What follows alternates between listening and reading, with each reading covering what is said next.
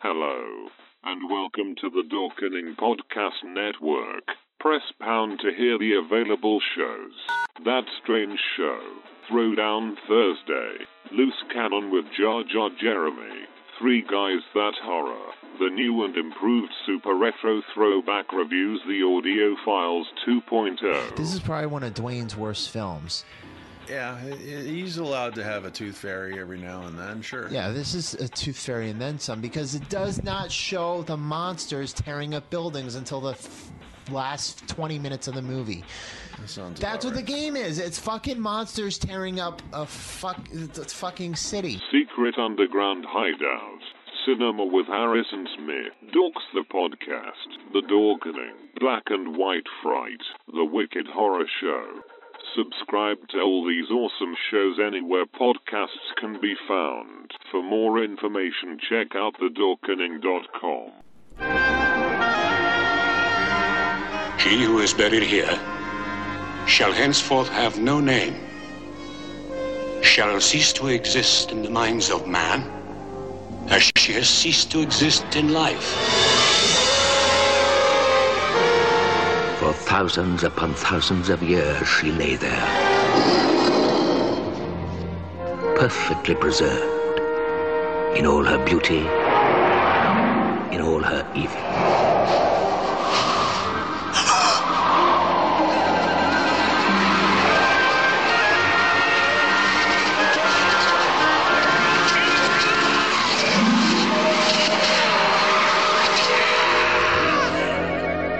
We do have her name, Kara. Oh, it's beautiful. Wear it always. Wear it now. Here. Across the centuries to another time, to another place, she is back amongst the living to claim all that is hers. You're going to kill me. No, no, no, no! To threaten those who woke her from her eternal sleep.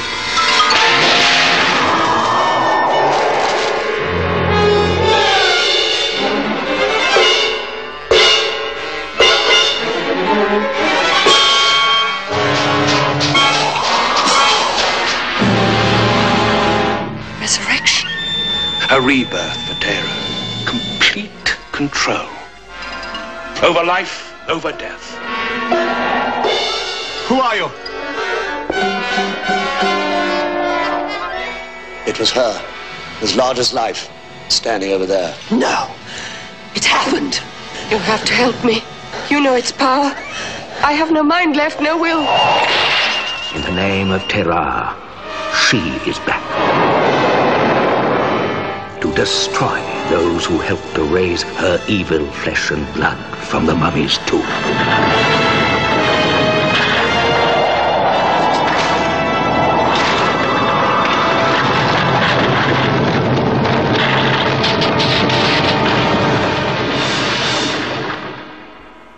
And welcome back to another exciting episode of Boobs, Blood, and Badasses, the Hammer Horror Podcast. Tonight we are talking about Blood from the Mummy's Tomb, and I am your host, Dr. Chris. And I'm your co host, Ro Lauren. And tonight we emphasize the hell out of boobs in this movie. Holy good God.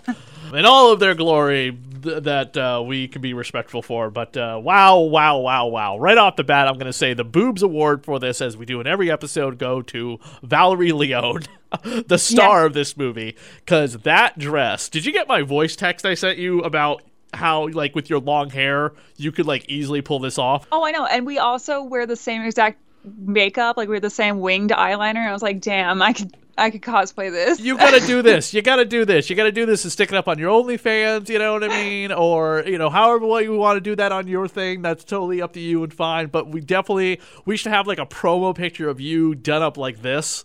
You know what I mean? And put like a green screen with like an Egyptian thingamajiggy behind you. You know what I mean? Yes. Um, however you want to do it. You're a graphic designer. I'm sure you can come up with something. But I think you should definitely do something like that, just because it just it would be very fetching. It's such a beautiful nightgown too. You know what I mean? It's Oh, very yeah. low cut, but it's like it hangs right down to the feet. So it's it's very you know, it's it's it's like it's so elegantly beautiful in in this movie. She wears it so often too. She does. And if she's not wearing that, it's that purple coat she has Oh my Oh, god. that purple coat's so cool. Oh my god, it's so beautiful. And she stands out like a sore thumb every time she wears it. If it's not the black dress with the boobs hanging out, it's the the cleavage, it's the purple dre- coat, which is like buttoned right up to her neck, and she just looks so fantastic in it. And this woman is still alive today, and I've reached tried reaching out to her. I've sent emails to her website. God, I would love to have her on the show. She's also a Bond girl too, so if you want to buy photos from her on her website, she has pictures of her from this and of her as the Bond girl. Yeah, she's awesome. Definitely. uh, she was in Thunderball, I believe. Okay, I couldn't remember. I know I saw. I know I had read that earlier. Yeah, it's either Thunderball or Quant or uh, I'm sorry, it's either Thunderball or it's um. Well, I'll find out in a second when we get to IMDb. But in the Yeah. meantime, Ro has the plot synopsis for us for the final of the four Hammer Mummy movies, which is debatable on whether or not it's really a mummy movie until the end of the movie or not. So it's it's Yes. very weird, but we'll we'll get there. Yes. Okay. So this, like we just said, is our final money mummy movie. Um, and if you are just now listening to this one, we have covered the first three. So if you want, you can go back and listen to them, but they're not at all um, connected by story. this was first released on October 17th, 1971, directed by Seth Holt and Michael Carreras. This film is based on the Bram Stoker novel The Jewel of Seven Stars. Uh, just Our- real quick, Stoker. What did I say? Did I say Stroker? You said Stroker. I do that all the time. That's When okay. do that. That's fine. Uh, what did, did you? By the way, do you know what's written on the back of the retail edition of Vada? No. A quote by Dacre Stoker, Oh, cool. Bram Stoker's great great grandnephew, uh, who awesome. has written the official Stoker family sequel to Dracula. Oh, that's so Um, And he gave me a quote about female vampires and how um, they are uh, awesome and cool on the back of my book. Oh, that's awesome. Yep. All right, I'm gonna try. I'm gonna try this one again. No, no, that's fine. First released on October 17th, 1971, directed by Seth Holt and Michael Carreras, this film is based on the Bram Stoker novel The Jewel of Seven Stars. Our film begins with Margaret Fuchs, Valerie Leon, in bed dreaming. In an ancient Egyptian tomb, some priests are burying Queen Tara, also played by Valerie Leon, who looks exactly like Margaret. As part of the ritual, they chop her hand off, take it outside, and throw it to the dogs. They go back into the tomb and place the lid on the sarcophagus. Outside, a dog dies on the ground with its throat ripped open and blood as the hand crawls away. And the priests leave the tomb, and a sandstorm appears, and they all die. Their their throats also cut open. The severed hand crawls away. Margaret awakes screaming from her nightmare, and there's a scar on her wrist in the same spot. Her father, Professor Julian Fuchs, Andrew Keir, comes to comfort her. Another man, another man, Corbeck, James Villiers, watches from uh, across the street in an empty house. The next morning, the professor gives Margaret a ring containing a large ruby for her birthday. She puts it on before going off with her boyfriend Todd, Mark Edwards, in his sports car, observed again by Corbeck. In a mental hospital, two orderlies look at Berrigan, George Coulouris, in his cell, which has a desk and some furnishings. He is seeing some lights that look like seven stars on his carpet. Todd inspects Margaret's ring closely. He thinks it must have come from her father's expedition. Todd says he will take it to a friend who can give them more information. Todd and Margaret visit expert Jeffrey Dandridge, Hugh Burden, to show him the ring, but when he sees Margaret, he collapses. Seven star like lights appear in the ring. Meanwhile, fortune teller Helen Dickerson, Rosalie Crutchley, Crutchley, Rosalie Crutchley, is looking into her crystal ball to read a fortune for a customer, but sees the same stev- seven star like lights as well. She is alarmed and asks the customer to leave. Later, at the end of the day, Jeffrey sends his assistant home and then goes to a cupboard and takes out and opens a box containing a dog skull. Corbeck arrives and Jeffrey explains that he's seen a woman with the ring.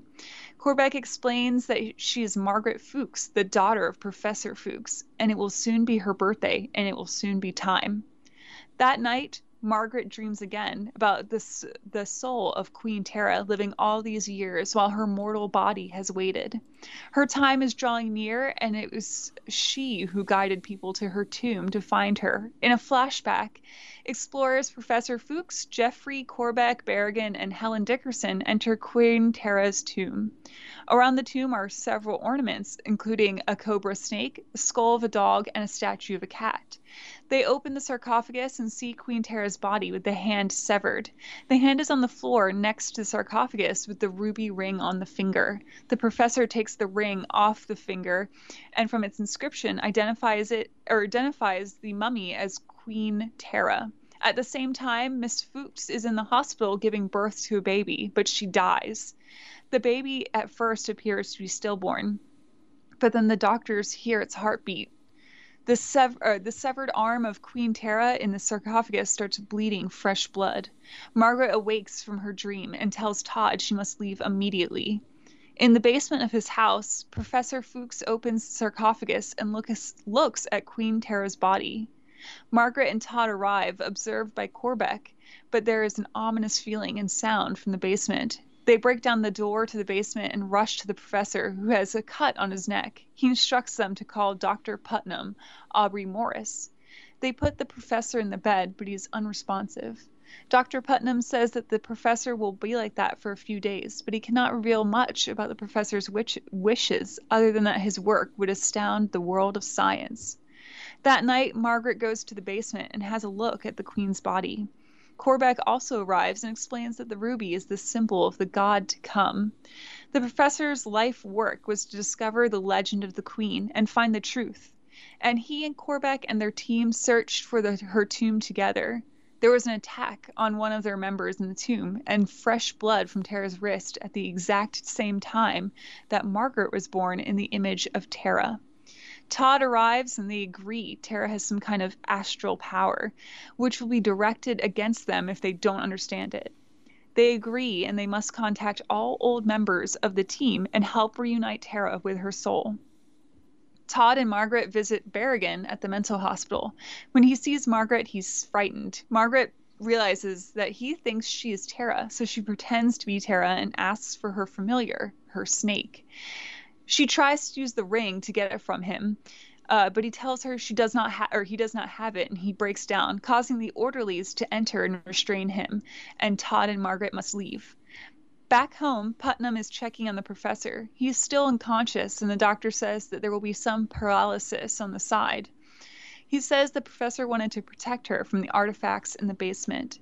Todd reads the professor's journal. The simultaneous events of the professor entering the tomb and Margaret's birth were unity created by Tara. She had prepared for an abstract metaphysical state by lying in her sarcophagus, creating an astral body with free will and unconscious intelligence, a power over sleep. He believes this power could be used to keep people alive for a long time in suspended animation. Margaret says she feels Tara is dreaming of loneliness and in ancient lands and times when love was divine. In the mental hospital that night, the orderlies tease Berrigan with the cobra and leave it on his desk where he can see it. He struggles in his straitjacket and then he goes still. Suddenly, the snake disappears from the desk and is and his shadow is seen approaching him. The window bursts open and blows everything around, but he cannot escape. The snake approaches and strikes him, and he dies with his cut or his throat cut open. The next morning, the professor wakes up and Margaret explains that he had a terrible shock. She asks about the ring and why he would protect her. The professor explains that the priests serve, severed it because they thought it was the source of her evil. She says Berrigan is dead and that the snake has appeared in their basement. She mentions Corbeck, but the professor implores her to not have anything to do with him. She asks where Tara's hand is, but he won't answer. Out the window, she sees Corbeck and she goes across the street to confront him. They argue over the facts, uh, but she says that they need her and she's interested in the power she may now have. Corbeck says Tara is beyond good and evil and that they need to understand her. He says the relics from her tomb are needed for her resurrection from the dead to provide power over life and death. He says her father is weak and cannot be a part of it. She will do anything to have all the power, so Corbeck says they will do it together. At Jeffries, his assistant tells him about Berrigan's death as she leaves at the end of the day. He realizes that the dog skull is significant. Margaret arrives and says she wants the skull. He panics and tries to escape out a window, uh, but he drops the box. As he looks for it, he hears the dog call and he flees. Todd arrives at Jeffrey's wondering what is going on, but it's Margaret who answers the door and tells him nothing. He looks around and hears the dog call from outside. He investigates where he finds an empty box that once housed the skull. Hearing noises and then a scream, he finds Jeffrey's body with the throat lacerated. He sees the shadow of the dog running away. Margaret looks at Tara's body in the sarcophagus. The wrist is still bleeding fresh blood. Corbeck arrives, and together they see that both the, co- the cobra and the dog skull are now present in the basement. Todd arrives and tries to stop Corbeck and Margaret. When he refuses, or when they refuse, he drives away to get help. Margaret screams, wishing Todd was dead, and he crashes his car into a tree. His throat is also cut open. She is frightened, but Corbeck says he must, or she must not weaken, as she is coming of age, and Margaret suddenly collapses on the floor. The professor staggers down to the basement and sees Margaret lying on the floor. Corbeck explains that Margaret no longer exists, and soon Tara will be reborn, and the professor cannot do anything to stop it. Margaret dreams in bed watching the professor and Dr. Putnam. The professor insists Putnam give her an injection to ensure she will not wake up.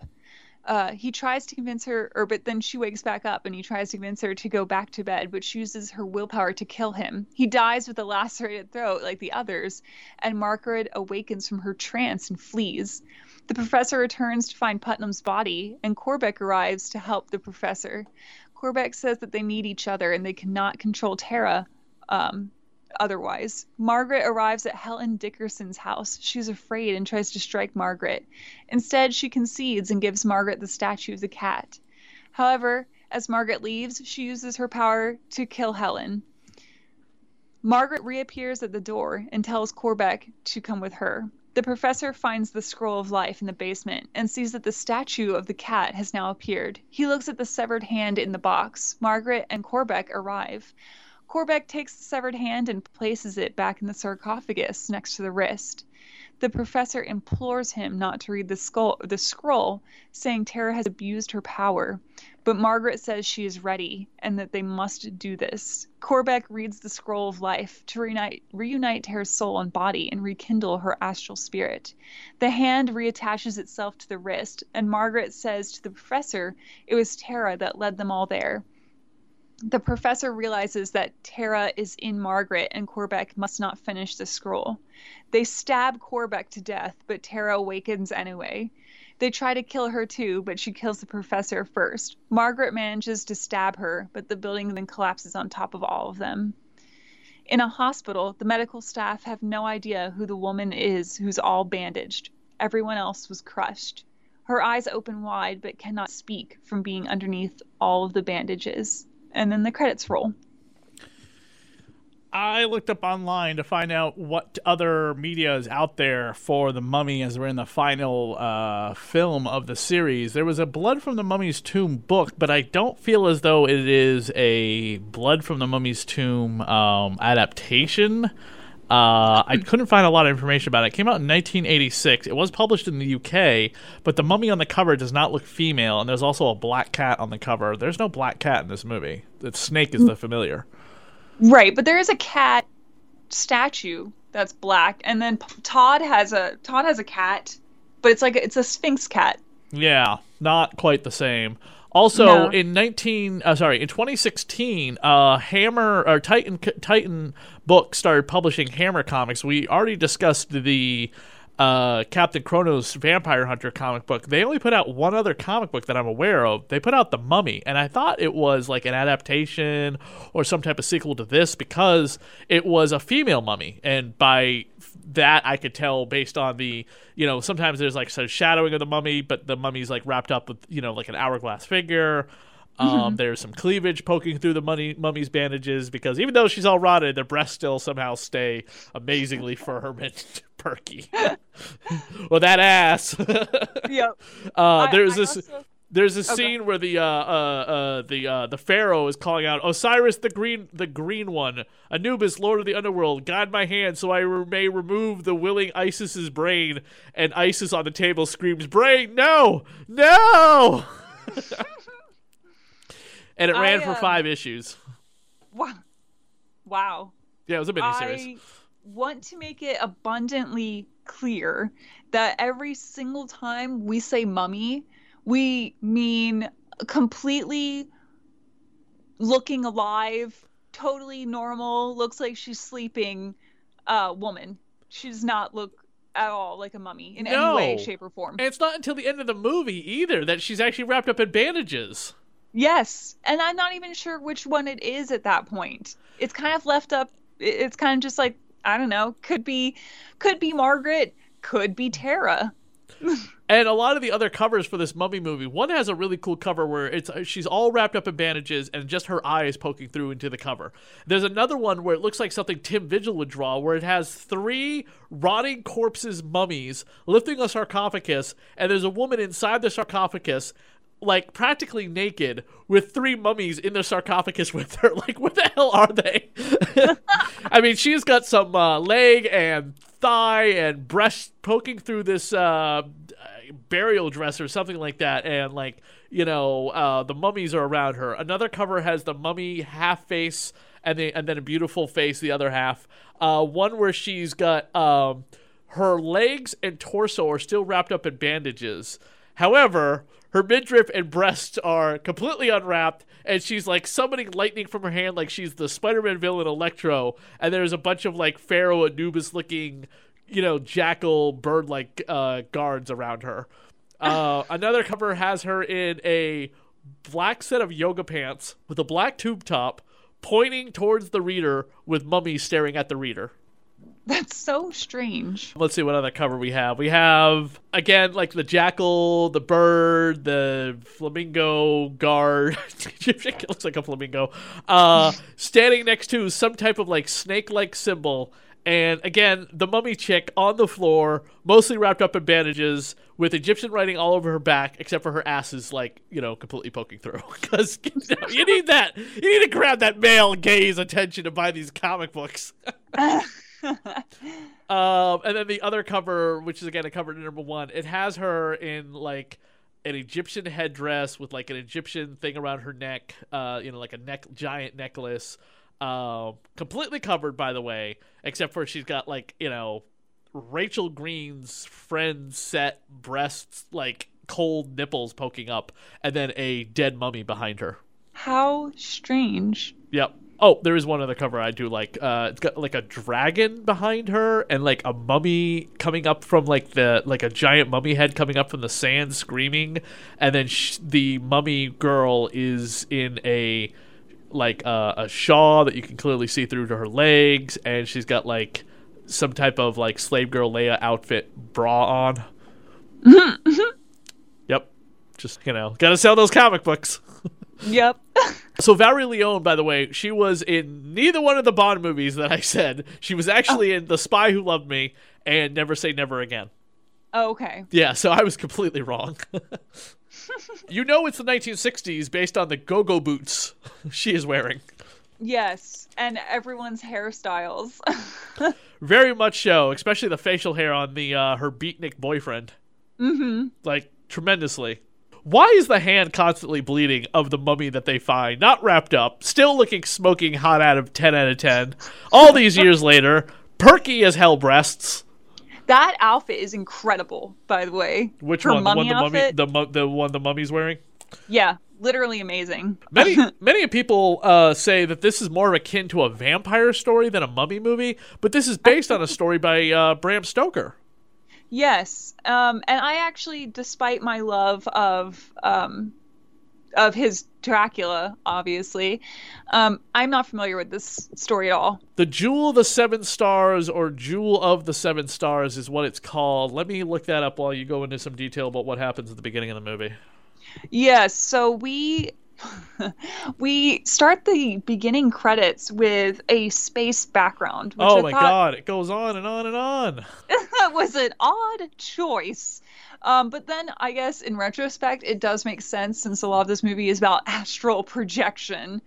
Um, so the other interesting thing about this too is that um, there is a lot of occult in this movie and like everyone just kind of is okay with that. So like in a lot of other horror films um or hammer horror films like when there's one character who's like oh it's a it's the mummy or it's a vampire and they're like are you crazy you freaky occult weirdo? In this one everyone's just like yeah okay cool she it's an occult thing. Yeah okay she has esp sweet. Everyone's just like okay with that. So um I guess it makes sense to have the background be stars, but it is a bit long. So the story by Bram Stoker, by the way, was published by uh, published in 1903, and the story is a first-person narrative of a young man pulled into an archaeological archaeologist uh, archaeologist plot to revive Queen Tera, an ancient Egyptian mummy. What's the name of the mummy in this? Yeah, Queen Tera. Okay, so they did get it right. Um, yeah. In 1997, Louis Gossett Jr. would make another adaptation of this movie called The Mummy. Uh, Bram Stoker's The Mummy. Yes, and it's fucking awful. Oh, it is? Okay, so never watch that. There's yeah. also The Awakening in 1980, which is also based on this story. Hmm. And then The Tomb in 1986, and The Mummy Resurrected in 2014 supposedly are all adaptations of uh, this story. But I, I remember seeing the story by Lewis Go- uh, uh by the the Louis Gossett Jr. VHS tape like back when you know VHSs were a thing to rent.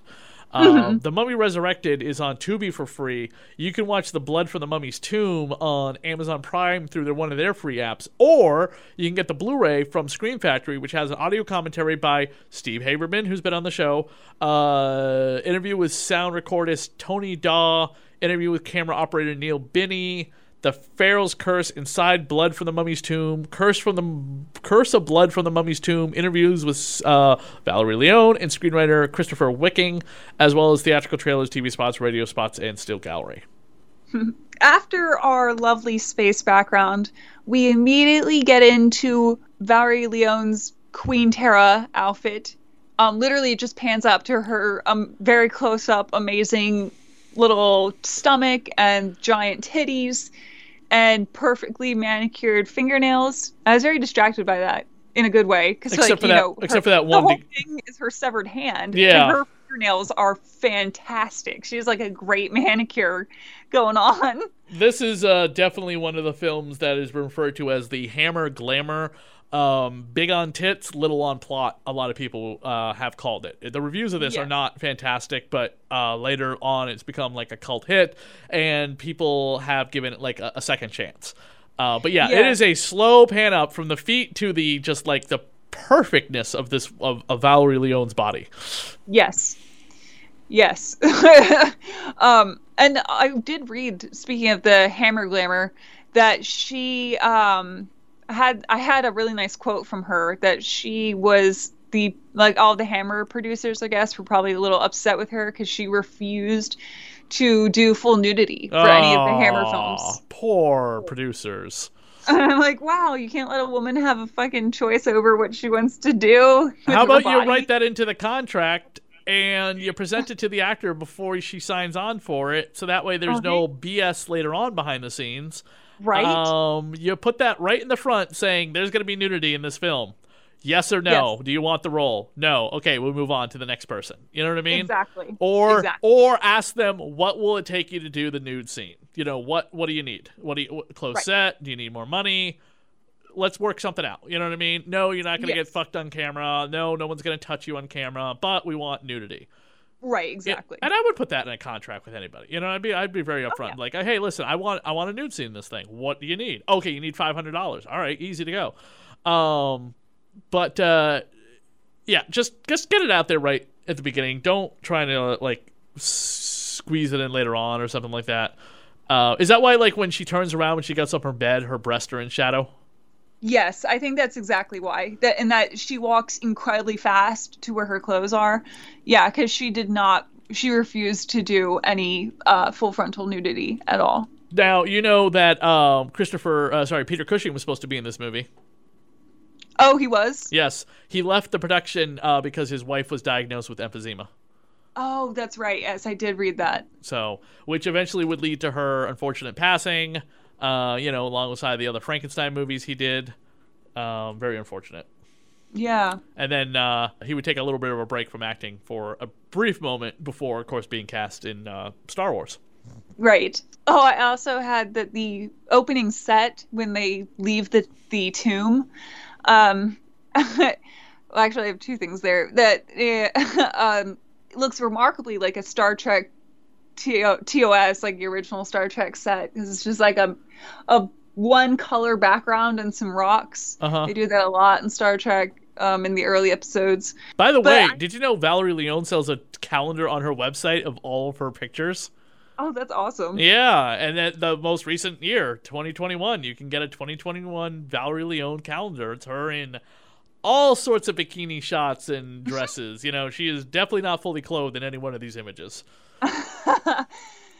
um oh, what else is oh yeah i uh sorry i'm deciphering my notes because they're pretty funny. Um she let's see. Oh i almost couldn't i had trouble telling like what was going on when they first if she was like dead or not.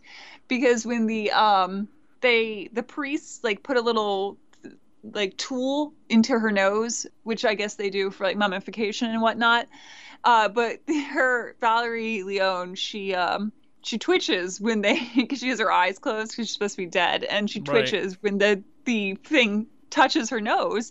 And I was like, oh wait, is she not dead? Is she actually sleeping? Am I mis- are they poisoning her now? Am I misunderstanding? But no, it was just that it was an accident. they didn't do another take. Uh, I mentioned earlier that the purple jacket is the most fetching thing that she wears this entire movie afterwards. Um, just absolutely uh, beautiful. And uh, at the 53 point, uh, 53 minute mark, we get uh, Valerie Leon's just amazingly just gorgeous figure which if you go on google there are like tons of Im- you know still images from this movie and on the blu-ray of her in the black nighty just over an abundance you know what i mean Yes. it is Yeah, she's- unbelievable i She can has natural double D's and they are glorious. they um they're they're she is brought to amazingly DC animated life in a st- in a in a in a um, Bruce Timm has a series of Hammer glamour pictures that he drew. Uh, and Valerie Leon is on one of them, uh, which I posted on Twitter at Christy Sav, uh, side by side with her in the same pose as is in the artwork, as is the photo. Uh, Bruce Timm was a huge Hammer fan, and he also has uh, many collections of his Batman the Animated, Superman the Animated, Justice League animated style artwork uh, with uh, nude women. Yeah, it's really awesome. Yeah, there uh, there are several volumes of that out there, and the most recent one just recently came out. Just a collection of his artwork with again, they're not the DC characters, and some of them are, but they're usually clothed. But then he draws like you know nude females in that DC animated universe style. Yeah, it's his his art is so cool. He does a great job, like all the colors and just uh it's awesome. Right. Trying to uh, send you an image on Skype. There's a great picture of, of Val. She's sitting in the black dress with her back to a series of Hammer posters. I thought she was in Lust for the Vampire, but it just happens to be one of the pictures behind her. It's just a, it's just a promo shot, but she's in the black dress with her back to a bunch of Hammer um, pictures. There's also a picture of her done up as Vampirella. Apparently, that is Photoshop. Oh yeah, I saw that uh, earlier today, and I thought it, I was like, "There's no way that's real." Why is this like mummy body just like sitting here this whole this whole entire film? oh, I know. Uh, I, I don't get it. Why why doesn't somebody put this someplace? Why is it so well preserved? Is it because it's kind of a vampire? I mean, the I just I don't I don't understand the mummy's body laying there No. the entire time, half No. naked, uncovered. Yes. So they find her body and in the so in the flashback they find her body um and it's totally normal looks exactly like an alive human being sleeping but she's dead.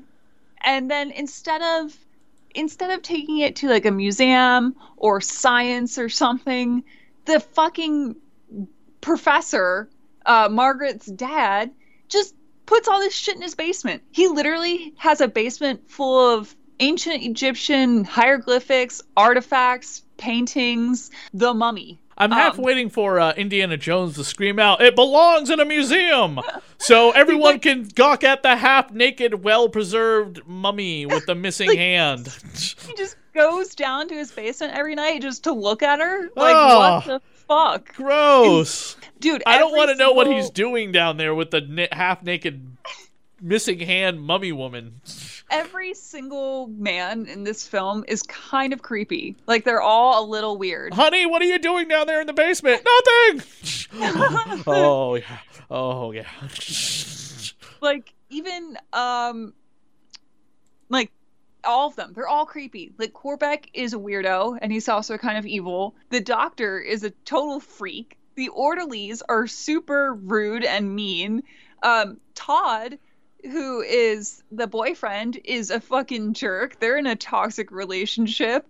Like every man is a fucking weirdo. And I'm like what is happening? Why is why is everything like this? I'm uncomfortable. Like valerie leon's character margaret goes to meet with her boyfriend and they drive the to his yeah they drive to like his house i guess or apartment or something and she like he's totally ignoring her or whatever and she's like on his bed and she goes i just think sometimes i think you only want me for two things and he goes you're absolutely right and she goes you drink too much and like so he's like drunk and telling her like yeah bro i absolutely just want you for sex definitely I just sent you that picture.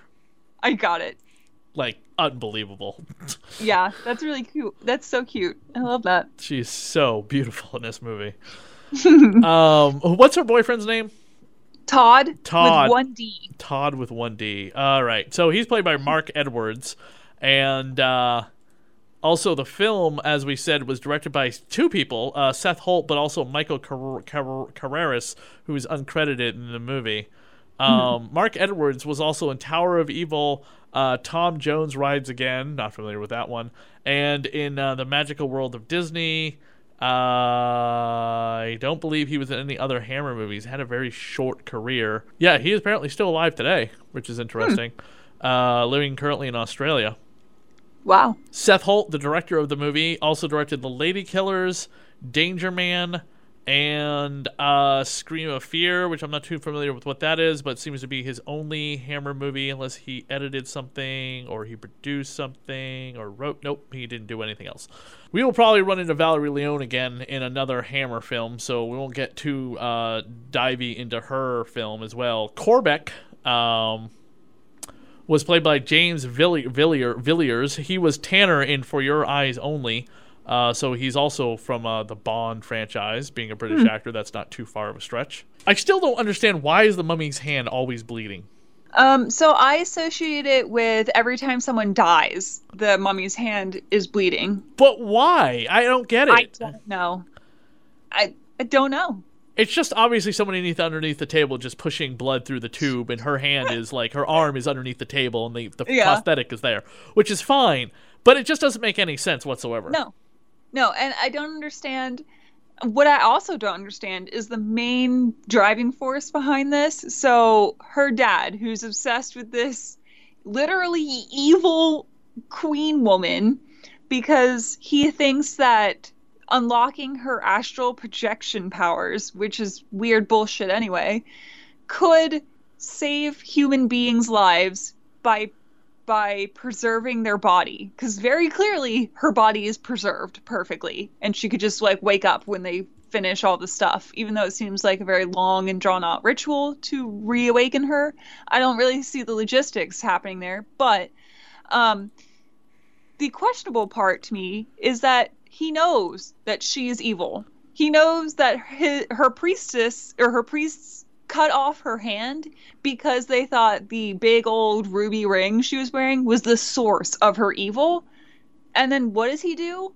He literally gives it to his daughter for her birthday, and his daughter is the spitting image of this woman. Like, what the fuck is wrong with you? Why did you give Why did you give her the evil ring? What did you possibly think was going to happen? Because plot dictated. I just don't get it. I don't understand.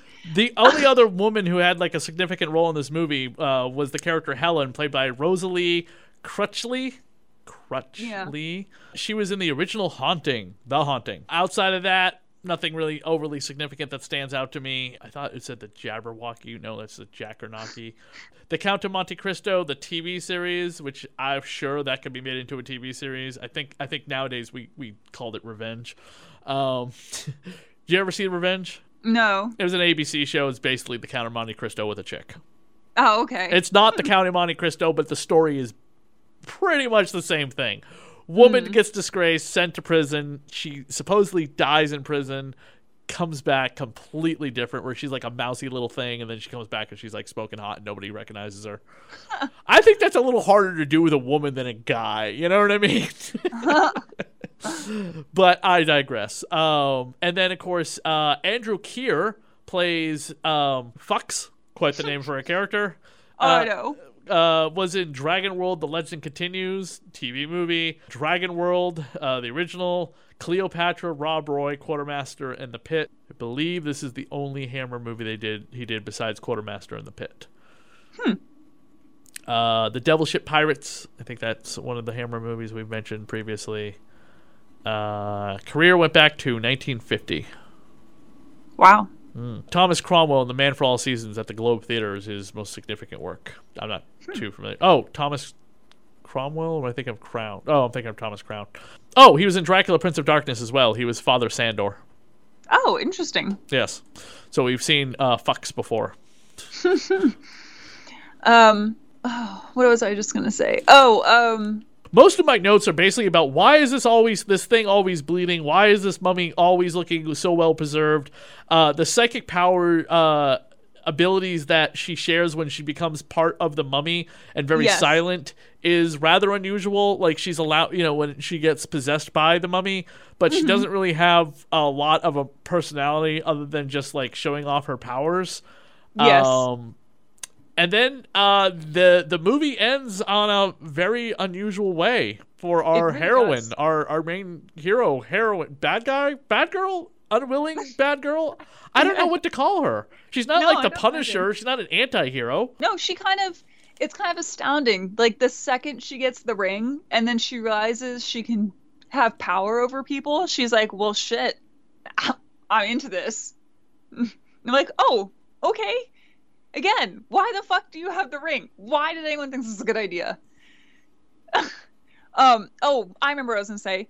Here we have the wonderful juxtaposition of many, many, many scenes of her standing in the um, basement full of ancient Egyptian hieroglyphics and art that is all brown people, and she's this pale white woman. And I'm like, yeah, hmm this juxtaposition's not weird at all.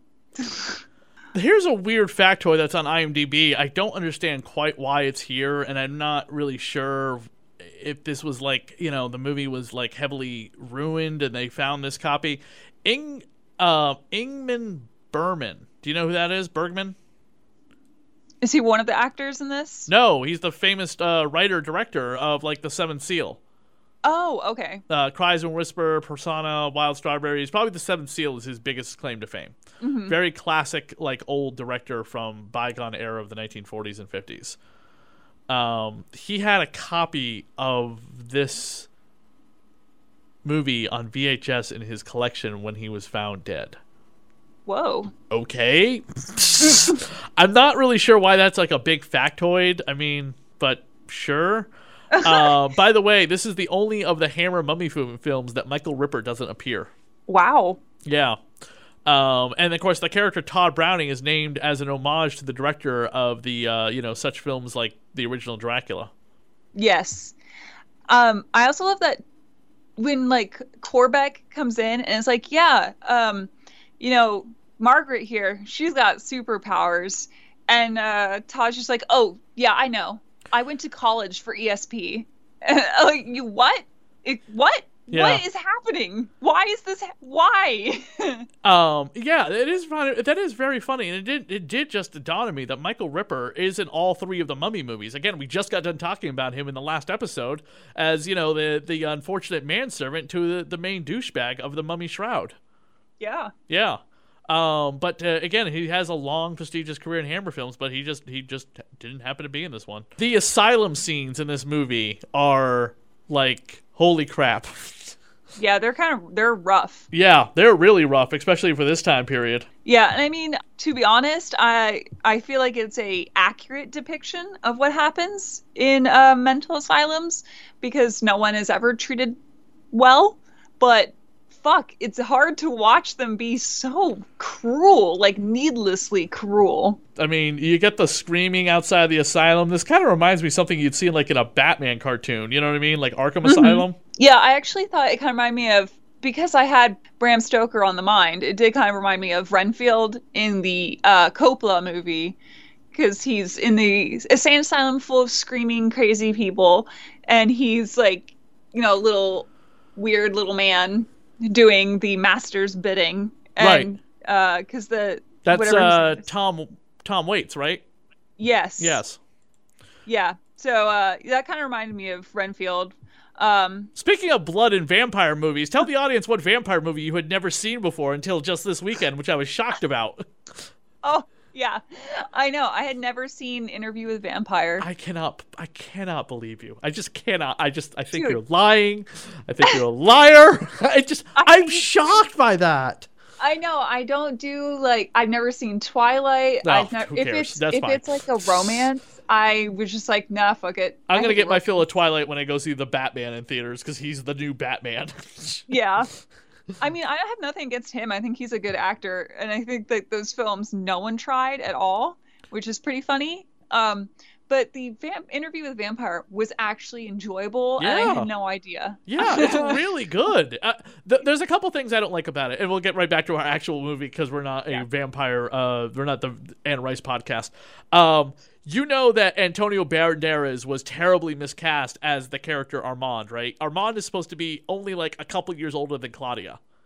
Oh, wait, really? So I have no, I haven't read any of the books. Yeah. Because again, I don't do romance. Yeah, Claudia is like Armand is like a teenage vampire kid. He's not like 30 something year old Mexican actor. That's so funny because I adored Antonio Banderas in this. I was like, oh my god, look at his beautiful hair. Oh yeah, he he's fantastic in that movie. If you want to see more Antonio Banderas, go see a little movie in theaters starring Ryan Reynolds, Salma Hayek, and uh, Samuel Jackson called "The Hitman's Wife's Bodyguard." Oh the- yes, I was seeing ad ads for that. yeah, he's the villain in the movie. That's all the notes I have here. That she becomes wrapped up, and the movie the, the movie abruptly ends with our close up of her eyes wrapped up in the credits scrolling up. You know, she gives into the power, and then she truly becomes the mummy. And it's just funny. It's like at the end of the movie, we she actually looks like a real what you think of a mummy. Right. It's so strange because the film just kind of ends again. That you know, it's kind of like a theme for a lot of the Hammer movies is that it just kind of ends. Right. But it also is like everyone else is crushed to death. So they all have that you, you know big fight where Corbin gets or Corbeck gets stabbed, uh, her dad gets his throat slashed, and then uh, Todd. Oh, we didn't talk about Todd. Todd dies too, um, earlier, in a hilarious way. He's dead. Um, but uh, uh, so then it's just Margaret and Tera, and they're like choking each other out, and then Margaret stabs Tera right in the tit, and they're like, "Not the boob, dude. Why did you stab her right in the boob?" Yeah. then before it really makes it clear who like lived or died or whatever the entire house crushes them and like then then we immediately cut to and i mean from an actor perspective it actually looked like they were getting legitimately crushed with shit like i was like are they okay like did they really just throw a bunch of shit on these actors um but they so they get crushed to death and then we just randomly go to a scene in a hospital room with Margaret Tera completely bandaged up. And the nurse is like, We have no idea who this woman is. Everyone else was just crushed to death. So we have no clue. Only she can tell us. But they wrapped her fucking mouth. So all that's left is her eyes. Like, I don't even know how she's breathing because they didn't give her any nose holes. So um, then she just opens her eyes and has like a panicked look on her face and is mumbling something. Um, and then it ends. So God knows what the fuck is happening. This movie must have been cursed in some way, a lot of people think as well, because the director, Seth Holt, died of a heart attack five weeks into the six week shooting schedule of this movie, and the film had to be completed by his partner, Michael Carreras. Yes, I read that, and that Valerie Leon apparently liked Holt better than Carreras to work with because uh, she got a little more direction from him. Maybe this movie and, doesn't uh, hold up in her memory very well, and that's why she's not responded to any interviews to come on the show. Um, but she does yeah. sell a lot of photos of her in that black dress, so yeah, I, am gonna. I, I, don't know. I when people say that, which nobody has said that to me, and that's my only speculation that she declines interviews to talk about a movie that she's so well known for, but sells photographs of herself half naked from from the movie.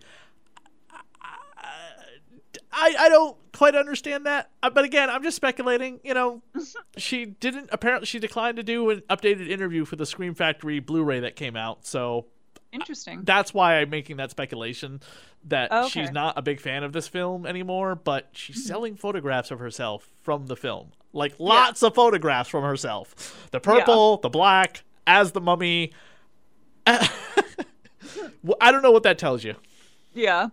Make a profit from my role, but don't talk about my role. Right, because one's passive and one's active. Right, so. definitely. Uh, that's uh, all the notes I have for this. Uh, we got to wrap it up because I'm going to go on Radio of Horror soon. Oh, yeah. Yes, the only other thing I wanted to point out was that Todd dies hilariously in a car accident because Margaret wants him to, but in the actual car accident, the background is not moving in any way. So Todd's just like screaming in his car and then he suddenly hits a tree. And it is very funny to me. I, I laughed the whole time. And like I said, uh, you can find the film uh, free on streaming and it's on Blu ray as well. Um, old DVDs can be found as well. Uh, those were out of print for quite some time and fetching high bucks, but now that it's on Blu ray, those DVDs are pretty easy to find. Because yeah. everyone traded in their DVDs to get that Blu ray that Scream Factory still sells on their website. So it's not out of print yet. And that's all the time we have here. Uh, like I said, the boobs get awarded to Valerie Leon in this episode. The blood gets rewarded to Valerie Leon's stumpy hand. yes. And the badass is who? I mean, there's no God. like hero in this film. No, everyone kind of sucks or dies. Right. Let's just give it to Val since she already got the other yeah. two for the blood and the boobs, yeah. and she's the badass because she's playing both parts. She's yes. lying down a lot and she's walking around in a gorgeous black dress or a purple uh, overcoat. Yeah. Yes. Uh, which, if she ever comes on the show, I got to ask her: Did you keep the black nightie? Did you keep the purple overcoat? right she has like brown hair in this movie, uh, very dark brown hair. But you look at a lot of the photographs of her today; she has blonde hair.